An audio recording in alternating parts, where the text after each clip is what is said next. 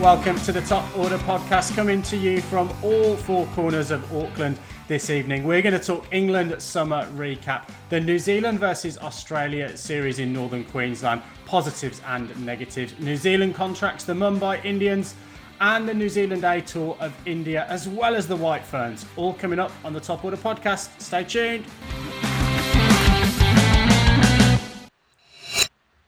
Well, boys, starting in the mother country, the series has just, or season has just finished, I guess, with the end of the, uh, I think, Royal London Cup final. and the, the county championship still to be decided. But the talking point from England really is six test match wins out of seven for the home side after just one win in 17. I'm, I'm sure I'm going to have my say on this, but as the neutrals looking into the uh, the summer, I guess, with the exception of that New Zealand part of the summer uh, for Stu and Raj. What are your thoughts on, you know, was the press all warranted? Was it all a bit of a, a, a ruse by the English press? What are your thoughts on what's been a pretty successful summer for the ECB? Yeah, well, I guess for me, I'm actually a little bit jealous. I'll give you that. I'm a little bit jealous. I love the new outlook on, on Test cricket. Uh, a little bit, a little bit aggressive. Uh, it reminds me a lot, uh, interestingly or uh, coincidentally, of uh, when Brendon McCullum was in charge of, of New Zealand. I just like the way that uh, England has played their Test cricket uh, this this year, and I guess the the people that probably make that the most obvious to me are the way that Ollie Pope and, and Jonny Bairstow have played. the way they've batted throughout this summer has has just been night and day, chalk and cheese from from the last few few seasons. So those are the main sort of sort of takeaways from me. I guess there are a few other things to talk about around the bowling, around the leadership, uh, but but yeah, from an initial point of view, that's where I'll, I'll say I love the way that the England team are batting this season picking up from what you said around, um, you know, feeling like McCullum, I actually, I, I mean, he's this is this is a step up of of what um, what New Zealand ever did. I, I think um, I can remember a couple of tests where it did sort of feel like, you know, we we were up the ante that much, but it really feels like like McCullum, the fact that England was at rock bottom or whatever McCullum said, you know, when he came into the job it kind of uh, allowed him to just go, okay, well, this is we're just going to go all out. And um, you know, like uh, like we've talked about the whole time, I don't think it's all McCullum. There's been a lot of um, you know positivity about Stokes' leadership and the way he's kind of brought the sides together. But yeah, definitely feels like uh, you know this is even a step above. And and uh, you know we saw that little hiccup against South Africa in that first test, but I think the most positive thing, I mean, Binksy, you can jump in here and, and uh, talk about it afterwards, but I would say if I was looking at it from an England point of view, that the most positive thing is that they had that little hiccup and they bounced back really, really positively and basically just, you know, dealt to, dealt to South Africa in those next two games. Yeah, look, absolutely. I, I do want to come to Baldy, and I know England cricket fans and Australian cricket fans sometimes accused of not really staying in the moment. We've got a T20 World Cup uh, starting in three or four weeks' time, already thoughts have turned, I think, to that Ashes tour. You know, it, it seems to be the sort of building of, of both the English and the Australian cadence in terms of their Test match cricket. Baldy, I guess, pre going into this English summer and now post, have your views changed on the betting odds for that Ashes series next English English summer? I think I might be different uh, different than most punters because I had a lot of uh, belief in this England squad going into the summer, not just at the at the back end. So I might have been wearing the the Elton John rose tinted glasses all summer long, to be fair. But I do think that England have shortened with the bookmakers for sure in terms of their uh, outlook coming into the next Ashes series. Look, they're going to play attractive and attacking cricket, and if you're a neutral fan, or even if you're an Australian or England fan, that's what you want from an Ashes series. You want excitement, you want a contest, you want players going at each other, and you want them to be bringing their best. So I think it just looks like a fantastic Ashes series coming up let's not get too far ahead of ourselves because there's lots of water and, and white ball cricket to go under the bridges before we get there. But it does shape like a pretty exciting Ashes series. Australia going to England uh, June next year. In, in England are going to be in red hot form by the look of it. Yeah, there's a long winter ahead for England. And look, I am going to bask, I suppose, a little bit in the positivity of it. I know you guys always give me grief for uh, probably being a little bit negative. So I've got to say, there's a lot of pluses that have come out of this summer. I think the the carefree manner in which the team have been allowed to go out and play their cricket, I think it's a big plus for me seeing Ollie Robinson come back in.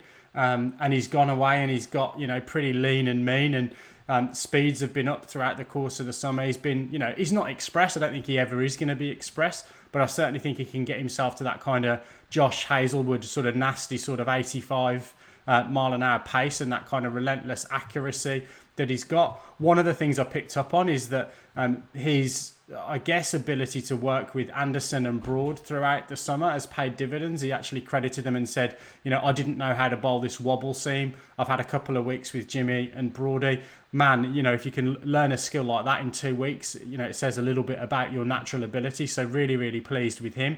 And then we've got, you know, the likes of Jofra Archer and Mark Wood to hopefully, hopefully come back into the reckoning at some point.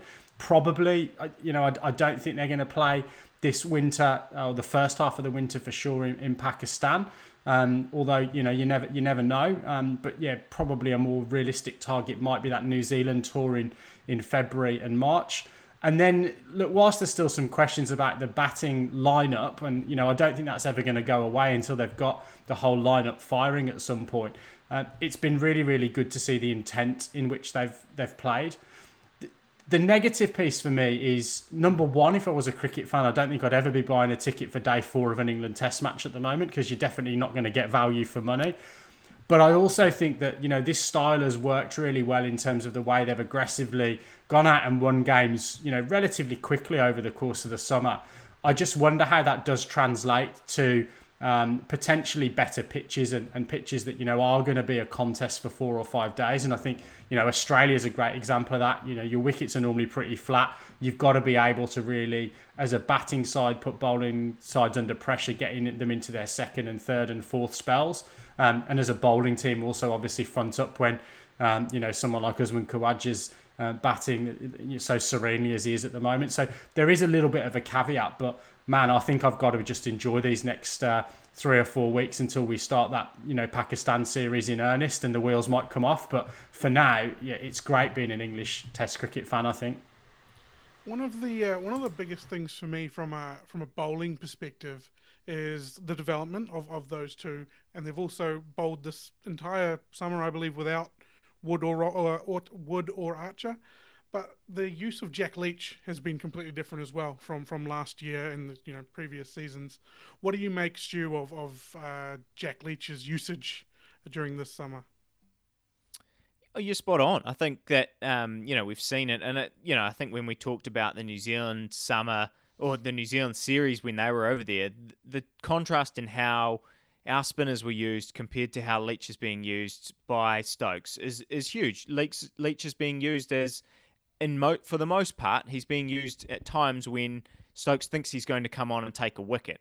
There you know there are still little patches where uh, he's you know having to come on and do a job, but for the most part he's being brought on to take wickets, which I don't know. Speaking as a spinner, that's exactly what you want. And I mean, there, there might be an example of, uh, or you know, it might be a little bit the, what Binksy was saying basically about maybe better pitches, better situa- or better situations for batting. I actually don't think the whole English summer was that terrible for batting, and we might come on to that in a second. But like, I think that you know there, there are going to be times where you can't just you know he is going to have to play that role, and maybe uh, maybe Pakistan or or Pakistan's not a not a uh, not a red ball tour, is it? I don't think. But um, yeah, th- there are times when he's going to have to come in and, and, do a different job. But yeah, absolutely, it's it's been a, a, huge contrast in the way they've been able to use him. And one of the other takeaways, I guess, if I'm looking at this from a a, a whole, some more holistic, from a summer perspective. There's been a little bit of a, a regression in terms of the white ball cricket. I mean, that's you know has been completely outstripped by how good they've gone with with the red ball. But what do you make of a a little bit of a white ball regression? Yeah, look, I guess you're always going to have, I suppose, not necessarily a regression, but a period where you need to rebuild a little bit when you're losing some of your key players. And I think um, none more so than Eoin Morgan. You know, his form was under question for a period of time. Whether he's going to continue on after that World Cup was, you know, also potentially a question mark as well. So, so look, I think that that was always going to cause potentially some issues. Josh Buttler made a comment after his first few games. I'm still learning how to be a captain, which you know is a pretty honest assessment. You know that you wouldn't normally sort of go out with that much um, that much openness to the press and say, do you know what, I'm learning on the job as my uh, you know my international captain. But I think also they're very very good at building for the tournaments and and, and perhaps not letting the results really affect them too much when the process is the most important thing for them as they lead into those big tournaments. So I think the test is really going to be this T20 World Cup for this uh, for this white ball side, and then how they build. Um, and look, I think again, really telling that they've made a couple of personnel changes for this T20 World Cup as well. Alex Hales, you know, we've talked about him a hell of a lot on the podcast. Um, back in the squad, the right horse for the right course, in in my opinion. He's got a fantastic record in the Big Bash. So it, it would have been, I think, really, really strange that he didn't make that plane after um, after the injury to Jonny Bairstow. So I'm not massively worried about that white ball form, with the exception of the fact that we are probably missing, you know, definitively one of those Wood or Archers. And you know, Wood is back to fitness almost, I believe. Um, but yeah, we'll, we'll see whether or not he makes it. Um, you know, through what will be a pretty grueling tournament because um, that's going to be the, the X factor difference that England will miss from that attack if they can't get someone at 90 mile an hour into that white ball side regularly. Can can I um, just bring it back and maybe Baldy because uh, you've done a bit of analysis on um, you know historic uh, you know batting averages and all these kind of things. I, I'm I, I'm really confused. Like it seems like this whole English summer and um, you know it, it's sort of uh, same thing kind of happened in the um, Australia New Zealand white ball series that we've just seen these ODIs. It seems like as soon as the ball is swinging, moving around, batters just can't bat anymore. I, like, is this is what what is going on here? Is this something that um, you know we can expect going forward? Is this a, an idea that um, you know we t- that Raj touched on? You know, after that first South Africa Test win, that South Africa just uh, you know their batting frailties are, are the fact that when it's moving around they can't bat or you know what what is going on here? Is there a precedent for this? Is this um, something we should expect going forward? Are we ever going to see a, a four day test in uh, you know England and, and New Zealand and places like that ever again? Well Stu my answer is really going to depend on whether on whether or not I'm allowed to put my analyst hat on or I need to put a tinfoil hat on and go full conspiracy theory? Because I think the answer really does depend on on whether or not you buy into the theory that T20 cricket and white ball cricket and white ball cricket preparation is killing red ball cricket preparation. So, from a point of view where there's fewer warm up games now, there's fewer red ball games for test cricketers to be playing, all their preparation is centered around effectively around white ball cricket, around see ball, hit ball, right? So, does that prepare you well from a perspective of being able to grind out an innings, being able to defend against a swinging red ball, etc.? My view is that it's easier to adapt to I'm playing with a white ball or I'm bowling with a white ball that doesn't swing very much to bowling with a red ball suddenly that has a bit of movement about it. Easier for a bowler to adapt to that than potentially a batter. And of course, bowlers have more opportunities to make mistakes and to hone their craft and get it right on the field. Batters in all likelihood only get one chance. So unless you're a red ball specialist, and even if you are, there's less county cricket or less first class cricket directly in preparation for test matches. You really have fewer opportunities now to ready yourself in the right mindset physically and mentally to play long innings. So I think that's what we're really seeing is when batters are in and they've got their eye in and they're seeing the ball really well, you're seeing a batter make big scores very, very quickly. Jonny Bairstow, fantastic example, summer 2022 in England. When he was in, he was unstoppable. However, early in his innings, early in everybody's innings, everyone's a little bit vulnerable. So I think what you're going to see is you're going to see a little bit of a, a feast and famine type situation where players get in, they make big scores, and they snick off early. There's nothing really new to that, but I think you're going to see the difference between those two things happening across a whole team, maybe being a little bit more accentuated because of the difference in preparation that you get uh, between, you know, what we had 20 to 25 years ago in terms of our Sheffield Shield, our, our county preparation, and what we've got now going into an Ashes series where there's possibly less of that. Yeah, Baldy, I think you're, you're spot on there. And I think the preparation factor is really key. You know, the Indian team that came and, yes, they're only playing one test match, barely had any red ball cricket leading into that almost straight into a test match. New Zealand really didn't have much of a tune up, and um, South Africa decided, I think, in their 11 days off to go and play golf and go go karting um, before the second and third test. So, um, look, maybe their lap times improved, but um, yeah, probably watching the wrong uh, the wrong Netflix documentaries in the lead up to that um, test series. Let's turn our attentions. We mentioned one leader retiring in Eoin Morgan earlier this summer. We've had a more recent announcement over the course of the last 10 days or so. Uh, very, very well revered leader of the Australian white ball team, particularly in a bit of a period of turmoil after uh, Sandpaper Gate. Aaron Finch has, has hung up the, the big bat. Um, and he's gone out with a bit of a bang from a serious perspective with the Chappell Hadley Trophy border. You must have been stoked to see some cricket in northern Queensland and even more stoked with the results potentially.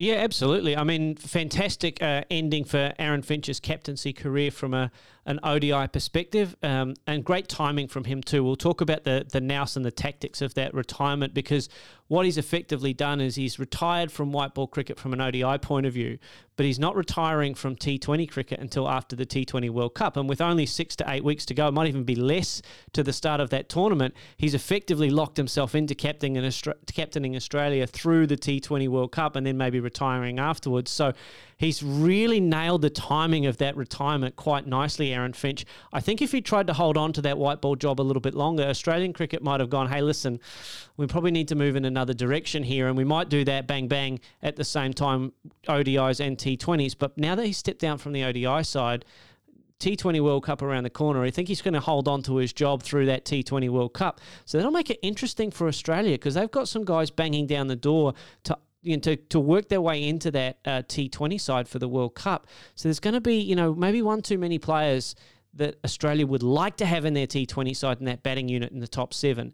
Um, that they're not going to be able to fit in there. So it's going to be interesting to see. Does Steve Smith miss out? Does Tim David make it into the side? If he does, who makes way? Who opens the batting? If it's not going to be Finch, then who? Is it Wade? Is it Stoinis? So there's all these little questions starting to emerge from a side that, you know, four months ago looked pretty settled from a T20 point of view.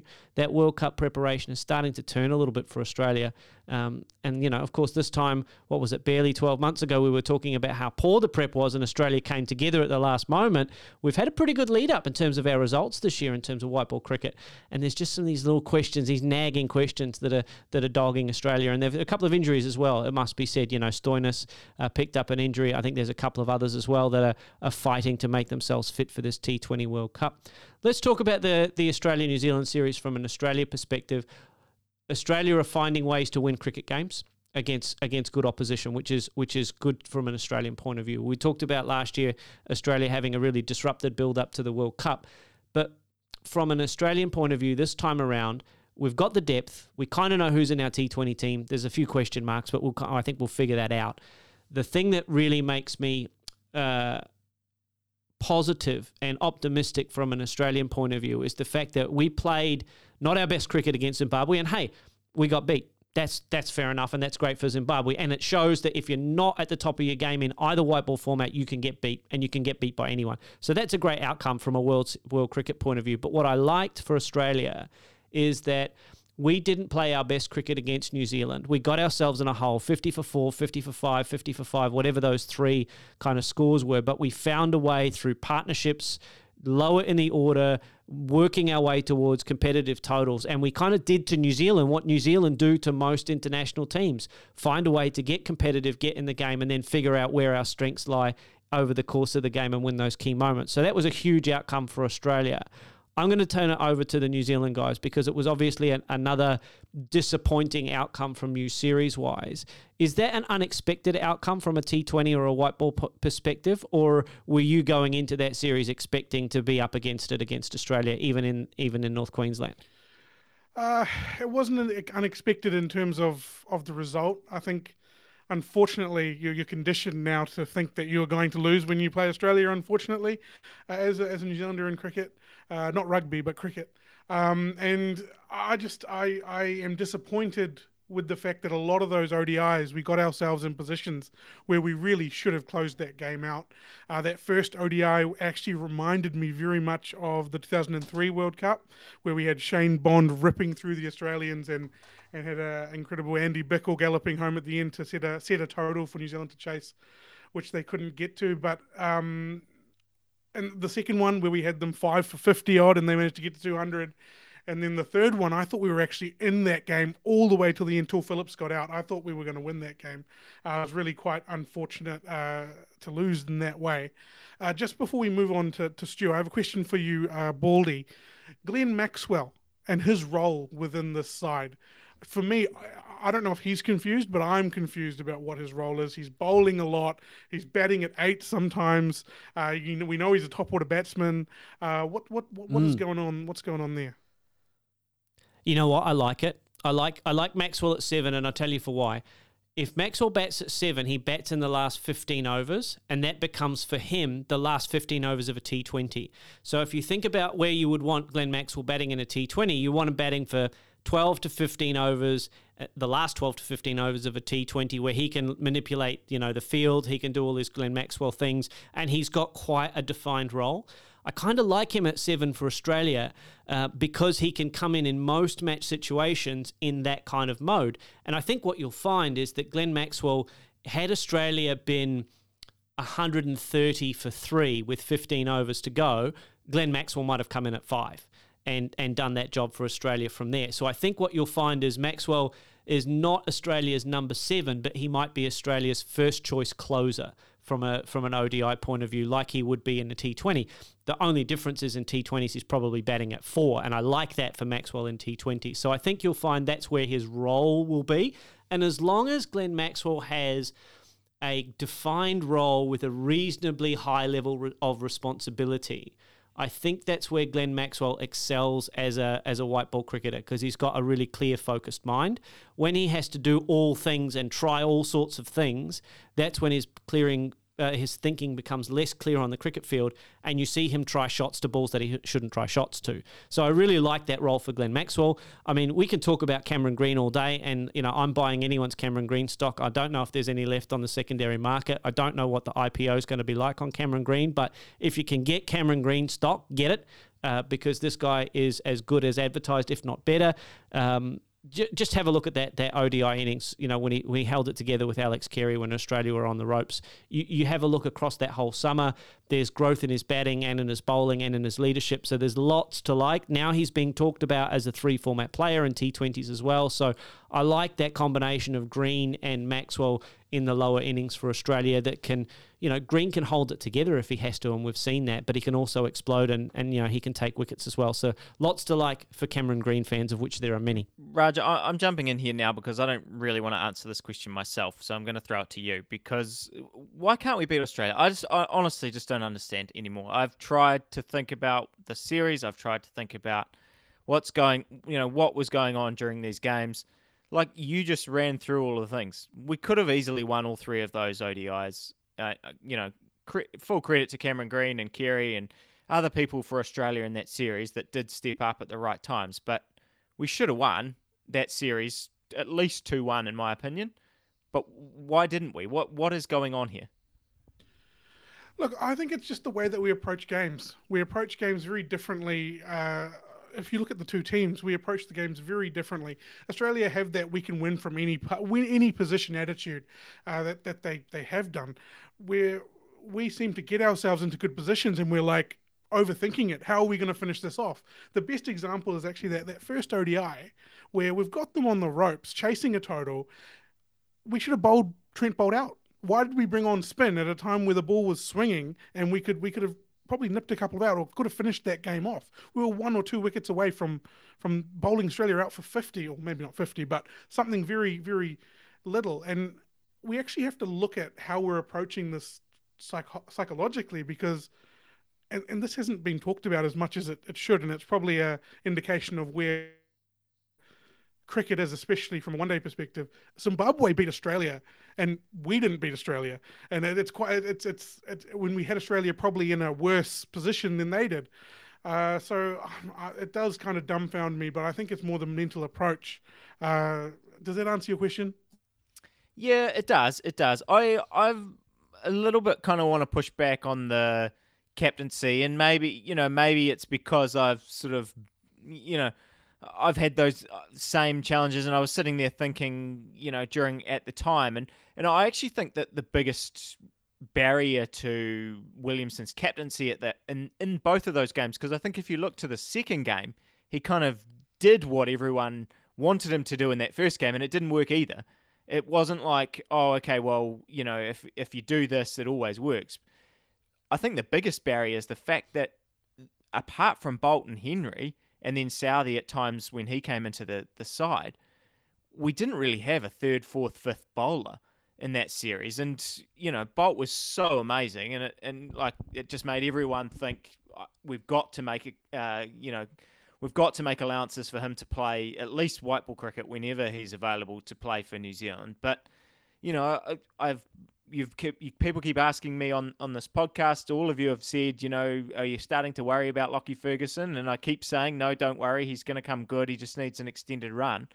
But that wasn't a great series for him.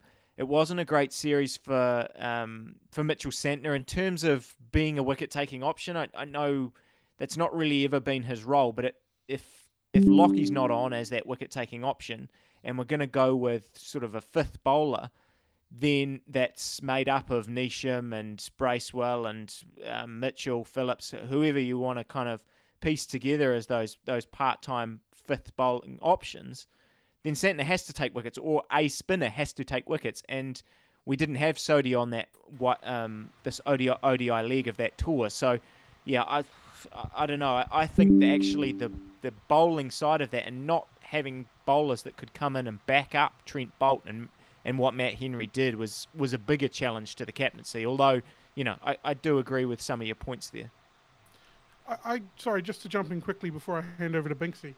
Uh, I don't think that those pitches are representative of what Australian pitches are going to be like at the T20 World Cup or even how they are generally. But you're right, Ferguson did go missing. Neesham, who was more of a golden arm kind of kind of bowler, he actually did a really good holding role, which was interesting to see uh, him in that role. But but you're 100% right, uh, Lippy. We were missing that little extra strike option for uh, for Williamson and co. Uh, over to you, Binksy.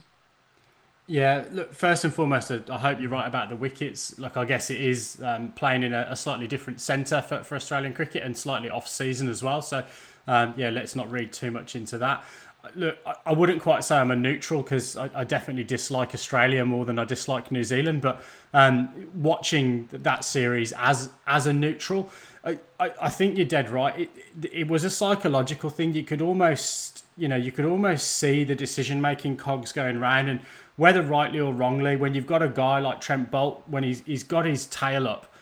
You've got to take that, you know, that chance, that risk. We talked about Brendon McCullum earlier in the podcast you know, it's almost like he needs a little wristband with, you know, what would Brendon do written on it? Because I think, you know, the answer then would have been, I'm going to try and nick out um, Carey or Green here, and then it's game over, um, and and really put the foot on the throat.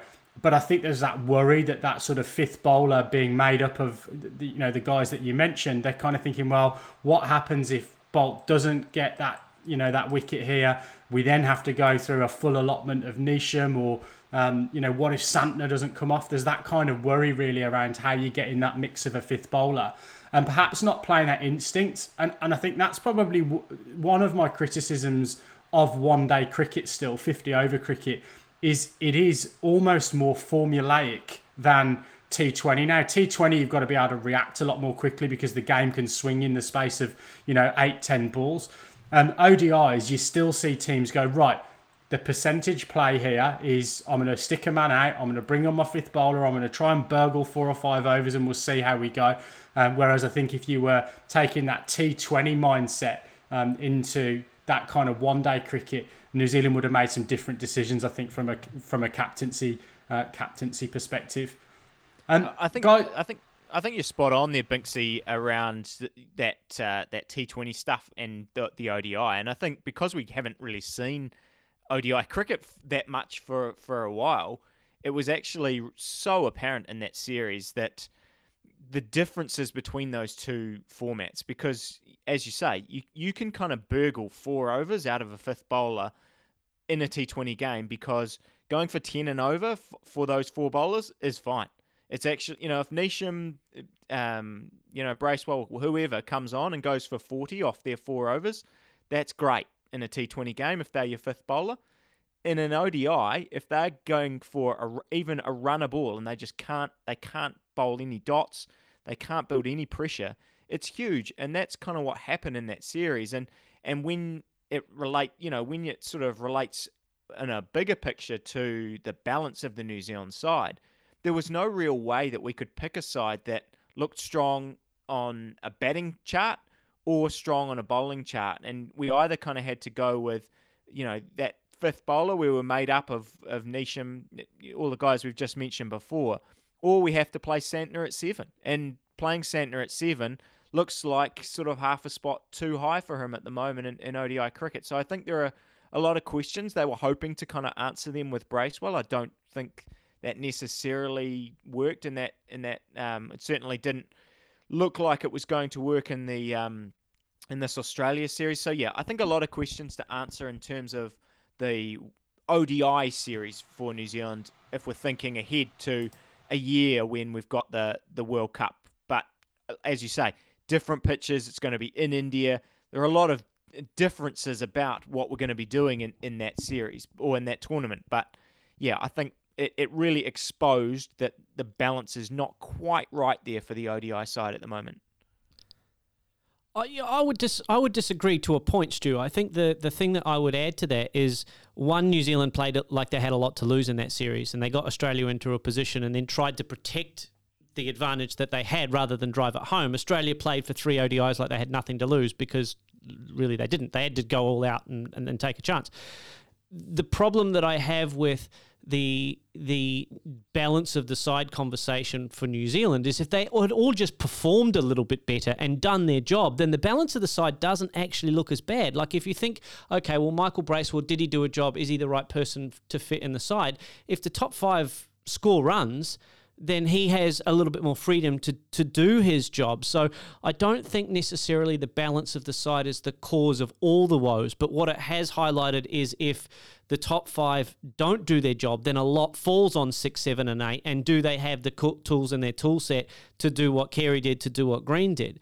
And the challenge that you've got there is six, seven, and eight for New Zealand, predominantly T20 players, or their first preference would be T20 for Australia, the guys who got them out of the poo in the ODIs were Smith, primarily Test and ODI player, Carey, primarily Test player, Green, primarily Test player. They were able to bat a little bit of time and to take some time into the game rather than to try and force the issue from a batting point of view. So there are a couple of competing points of view that I've put forward there, but I think generally would New Zealand benefit from, you know, same side, little bit better performance, and then go, okay, all other things being equal, do we get the things that we need out of our team? Because I think at the moment, what we're looking at, overall team performance, nobody really did their job in that New Zealand side to the standard that they would have set for themselves. And therefore, I think it's quite difficult to, to point to whether or not balance alone is is the cause of the issue there. I think they've got to give that another crack and just see if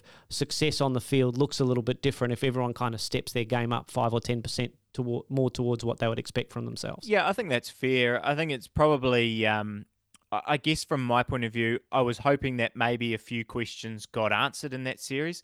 And actually, I think it sort of threw up more questions because now we sort of the, the you know you mentioned the um, t- more test orientated players that came in and, and performed well for Australia. Kane really struggled in that series, and, and I think a lot of that is just down to not having enough cricket. He really struggled to just get the ball off the off the square, build some pre or you know put the pressure back on the bowlers by rotating the strike and all that kind of stuff. And actually, for New Zealand, when they brought in their more OD, more T20 orientated players like Finn Allen and Glenn Phillips, they added emphasis to our innings. You know, in that third game when they came in, it was the two of them that looked most likely to kind of take the take the op, you know take put the pressure on the opposition and and yeah, I don't know. I think I guess I just sort of had hoped that some player it was going to become clearer what our number number one uh, eleven for New Zealand in the ODIs is, and I think it, it's become even more murky because I don't know how you fit all those guys in. I don't know where, what you know in, in a year's time how is the Martin Guptill, Finn Allen kind of balance going to look at, at this stage? You would probably bet that Finn Allen's going to be the one that maybe usurps Guptill. Does, does that mean Guptill's got a spot? Is Conway going to go back to the middle order? Where does Phillips fit in? Where does Neesham fit in? I, Mitchell, there are loads and loads of questions now that I think probably before that series, having just come off the West Indies series, we're thinking we've got a lot of depth there, and it just didn't go right. You're right, it's only three ODIs, but yeah, a lot of sort of murkiness now, whereas I'm not sure I had that before that series. Lippy, that's an excellent segue into the next section of the podcast. So you mentioned James Neesham there. There's a couple of things we want to unpick. So number one is Jimmy Neesham has turned down um, a second offer of a well, I say a second offer, uh, an offer at the, I guess the second granting of central contracts after a couple of injuries to key players for New Zealand cricket, and then we've also seen, I, I guess we've been predicting this. Nostradamus Baldwin over there, I, I think, was the first to pick up on this, which was. Um, the emergence of these sort of multifaceted T20 franchises, the Mumbai Indians reach extending with Boucher, Shane Bond named as coaches and, and an intention to share players and playing styles around the different franchises. Let's start though with the New Zealand contract. So I, I think it's over to probably Raj for, for your thoughts on. I guess was Neesham right to turn down this contract at the second, uh, the second sort of time round? So I guess just to paint the picture for anyone who's uh, been under a, a, rock for the last three, four months. So Trent Boult turns down his New Zealand contract after being awarded it. Uh, Colin de Grandhomme takes up a contract in the BBL before before actually getting his uh, New Zealand contract uh, terminated or returned to sender. And then Jimmy Neesham, who originally did not get a contract, who which surprised a lot of us, knowing how much white ball cricket was coming up, uh, didn't actually fall into the criteria or fall into the player rankings of getting a contract, has now been offered one of those contracts that were given back and has turned it down. And and to be honest, I'm I have no issue with Jimmy Neesham turning that down. He he got overlooked it initially. He's got to make a living for himself. He went out there and secured work uh, for himself for the next 12 months. So so all, all power to him and, and turning that down. The problem I have here is now uh, New Zealand cricket, and I guess really world cricket, but I'm just going to focus this on New Zealand at the moment, is really at a crossroads in terms of what they do with these three players coming up. They're gonna they've they've got I'm not sure of the exact number of contracts that they have handed out for, for the for the white ball cricketers, but they've gonna they're gonna have a number of players who are not making the World Cup sides or not making the best eleven in that format and who, who are actually contracted to New Zealand cricket, and then they're bringing in Boult and Neesham when those contracted players are healthy, are able to play cricket, and have been rewarded with a with a contract. I, I just think that it's kind of a bad look from from that perspective for New Zealand cricket, but they also want to win games, and you want to have your best players on the park. So it's a real uh, quandary there for New Zealand cricket and the selectors to make. Um, my take on it and I'll, I'll throw this over to you next, Stu, because I think we'll differ on it, is that I think that the first the contracted players should get the first bite of the cherry. I think that if you want to play for your country, you accept that contract and you um you you play your other other you know 2020 contracts or whatever it is around that uh, international contract, um, which means that the likes of Boult, Colin de Grandhomme and Jimmy Neesham wouldn't be selected in my in my white ball or red ball sides unless there were significant injuries. Um, that, that's where I sit on it. I don't think that's where the general public or, or others will sit on it. But uh, yeah, over to you, Stu.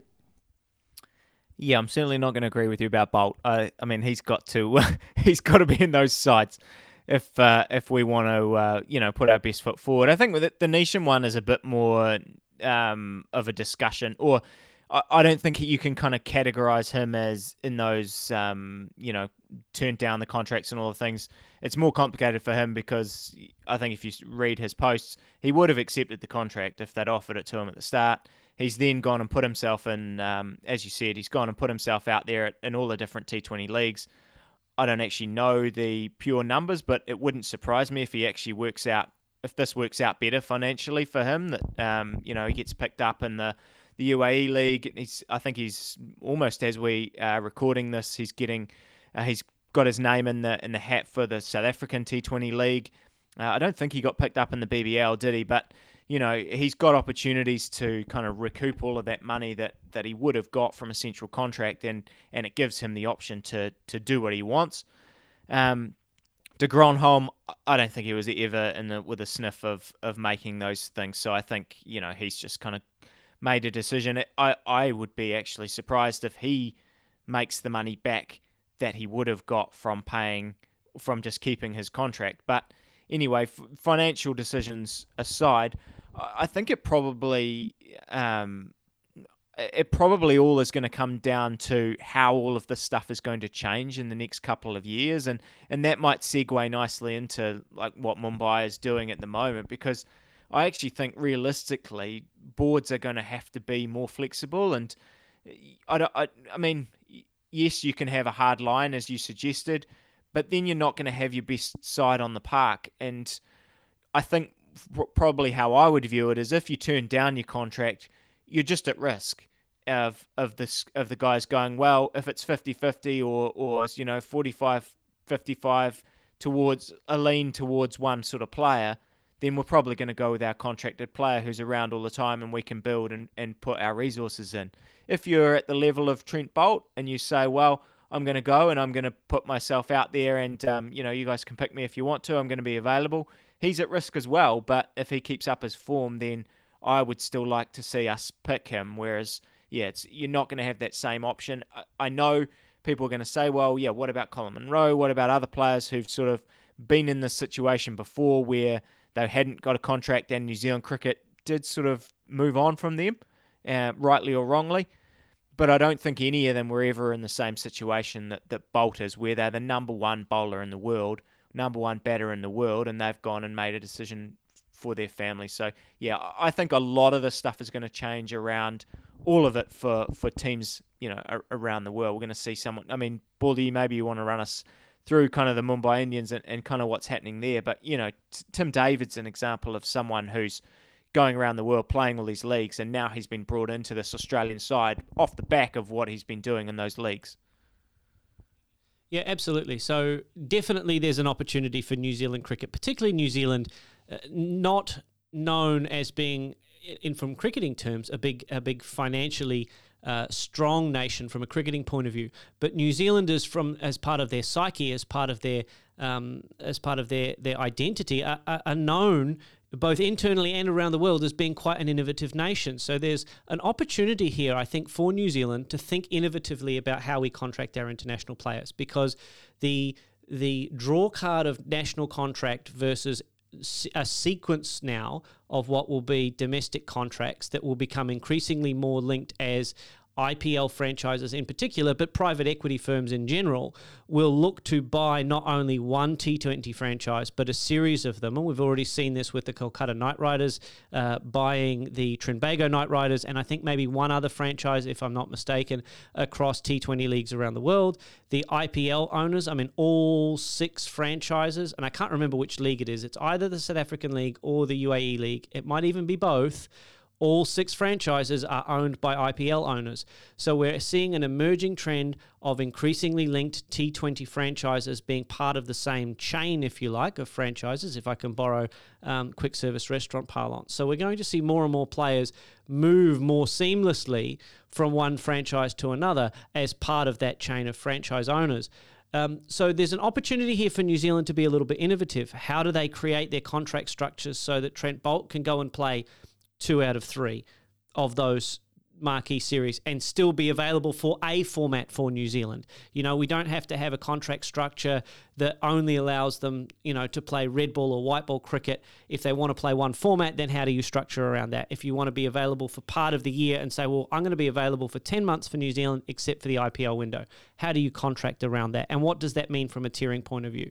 Lots of opportunity opportunity for New Zealand to be innovative and flexible here what we're seeing is an emerging trend, and we've touched on it. Mumbai Indians now having uh, ownership uh, stakes in multiple franchises, making sure that they've got coaching pathway. So really smart move from Mumbai to establish a coaching pathway for Shane Bond, who's been a coach from a bowling point of view since 2015, I believe, at Mumbai, and will continue to be. But now he's got the opportunity to coach in, um, to borrow an NBA phrase, he's got a G League coaching stick now. He's going to be able to coach in one franchise and then step up to the big leagues, if you like. And I'm and I'm, I'm not being disrespectful to any of those franchises or individuals, but he's now got a pathway, right? Players like Tim David or or emerging players will have a pathway now. Do I go and try out a young um, Sachin baby um, in um, in a in a South African league, or do I go and put Arjuna, Ranatung, uh, Arjuna Tendulkar, Arjun Tendulkar? Sorry, I'll start that again. Do I go and put Arjun Tendulkar in the South African league and groom him for success in the IPL in, in 12 months' time? So all these opportunities now, these pathways started to be teasing out, not from domestic cricket to international cricket, but among T20 leagues around the world with this combined ownership structure. So fascinating to see.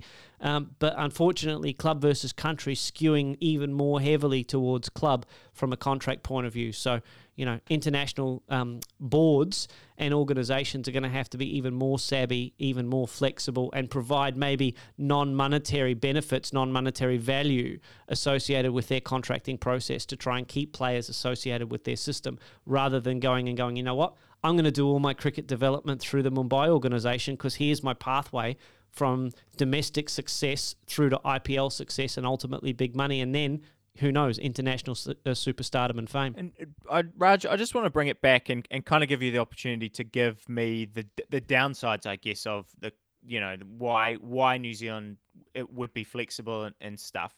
Because I, I, guess when I look at it, um, I think about uh, okay, so Trent Boult and uh, de Grandhomme have turned down their contracts. It means that Finn Allen and Blair Tickner have now you know, got New Zealand contracts, it means more money for them. It means in their uh, provincial sides, then a couple more young cricketers get contracted uh, in their provinces as well. So I guess you know if those guys can make enough money or feel like they can make enough money in other, you know, without a contract, then I, I think there, there are benefits. You know, you sort of see it. Um, you know, I could see it uh, ages ago when uh, ND had kind of all of the uh, all of the New Zealand players. So they all had New Zealand domestic or international contracts, and ND was able to contract a whole bunch of younger players that, that are now actually developed. And, you know, they were able to throw a contract at someone like Cam or Cam Fletcher or give give someone like him an opportunity.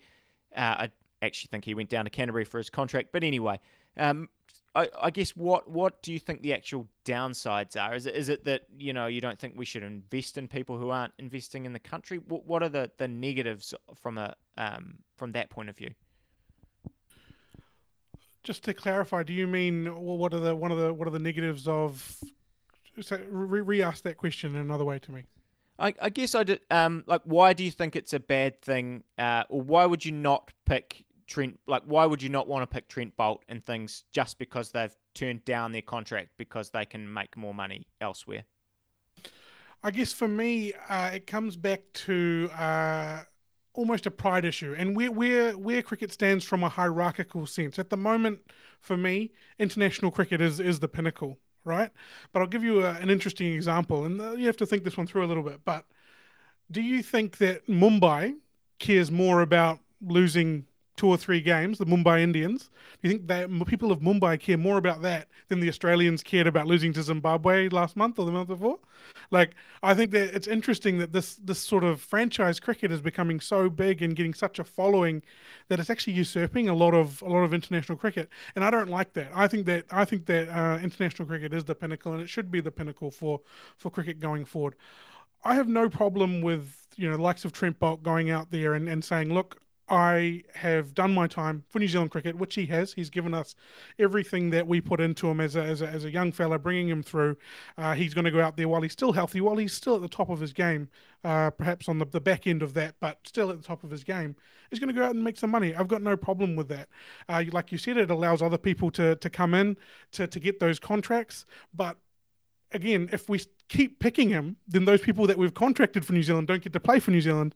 The people that get contracted for Canterbury or whoever don't get to play for Canterbury because it all flows back down. Uh, I think that no one player is bigger than the team. Uh, and you know, if, if we should play the people that we contract to our national um, national team. Thank you. Fair enough. Fair enough. Well, well, uh, I, I, I have nothing more to add. I, I completely agree with you that uh, the, you know, the fact that club cricket is taking over from from from international cricket is a, a, scary thing, and I think we've we've touched on that. Binksy, what what else have we have we got to cover off? Before, see if we can keep it under an hour. Yeah, so I think that we're going to throw over to the New Zealand A Tour of India. So definitely some success. Uh, we talked about uh, Northern Districts there. So I think Joe Carter going pretty well um, in the game that's actually still going ahead um, at the moment. And then we've also got the White Ferns Tour of the West Indies as well. So Lippy, I don't know if you want to jump back in and give us a quick, yeah, whistle stop tour of those two.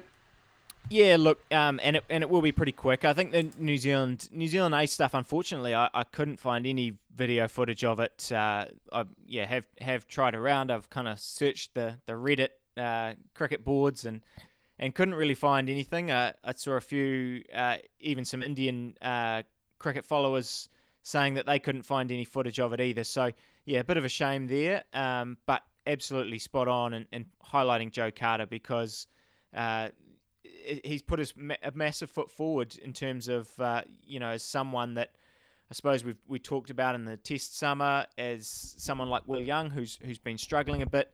There is someone like Henry Nicholls who's been struggling a bit, and, uh, and our next tour is is to the subcontinent. Our next Test tour is in Pakistan. So uh, the fact that Carter's gone over there, I, I think I saw some stat uh, someone put up the other day to to get two tests two test hun- two test hundreds in India. It's only been done a very few times for New Zealand. I know these are not uh, official tests; they were labelled as unofficial tests, but it's still a, an an excellent effort for Carter, who sort of had a has been kind of around the the New Zealand A scene for for a little while. He's had sort of good seasons and mixed seasons.